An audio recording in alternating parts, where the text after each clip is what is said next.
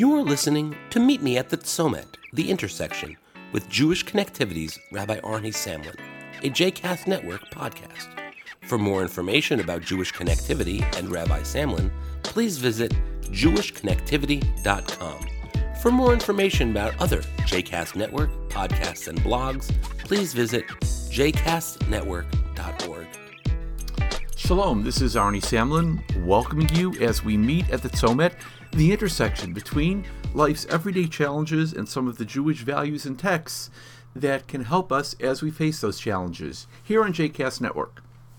I was thinking about how all types of life forms seem to shed things when we hit the late winter and early spring months, the time that we're going into right about now.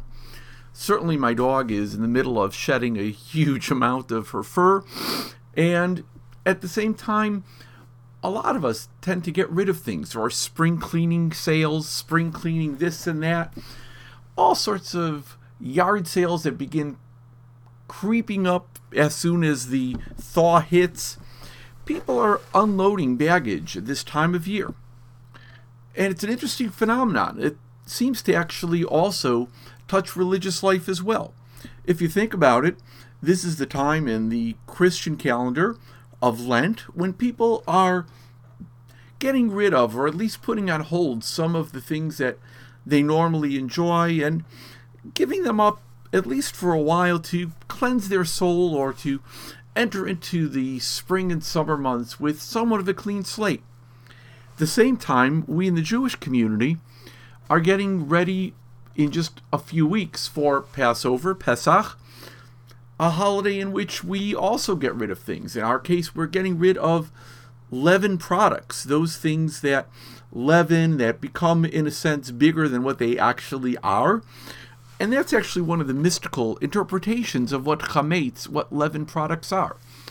Where matzah is flat and what you see is what you get, bread is more of a puffed up product. It's something that is, in a metaphorical way, somewhat egotistical, bigger than what it really is, which is basically at its core water and flour.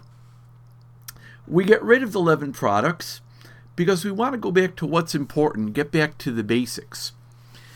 All of these things, spring cleaning, Lent, Passover, to me seem to have a similar theme getting rid of excess baggage, getting back to what the core of our lives really are about. I think this is a great time for all of us to take stock of our lives. What are the things that are really important, and what are the things that are just extra baggage that we've carried to keep us warm during the winter months, so to speak?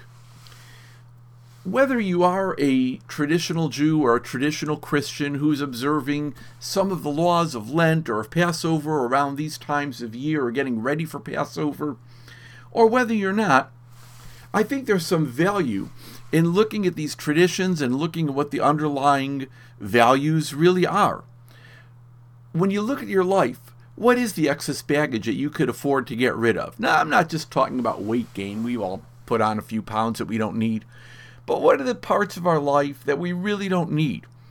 Do we rely too much on physical, material wealth and not enough on interpersonal or relationship or spiritual parts of our life? Are there things that we could probably give up and use some of the money that we have to benefit others? What does that excess baggage look like? Think about it and maybe shed a little bit and go into the spring and summer months with a new slate, with a new idea of how you want to make meaning in your life and in your community and world. Please be sure to leave your comments about this and other podcasts on the JCast Network Facebook page and also about this podcast on the Twitter feed of Jewish Connectivity. That's at Jewish Connective. Make the best use of your time at this time of year. Shed some extra baggage, get back to what's important, and get out there and make some great things happen. Until the next time, Shalom.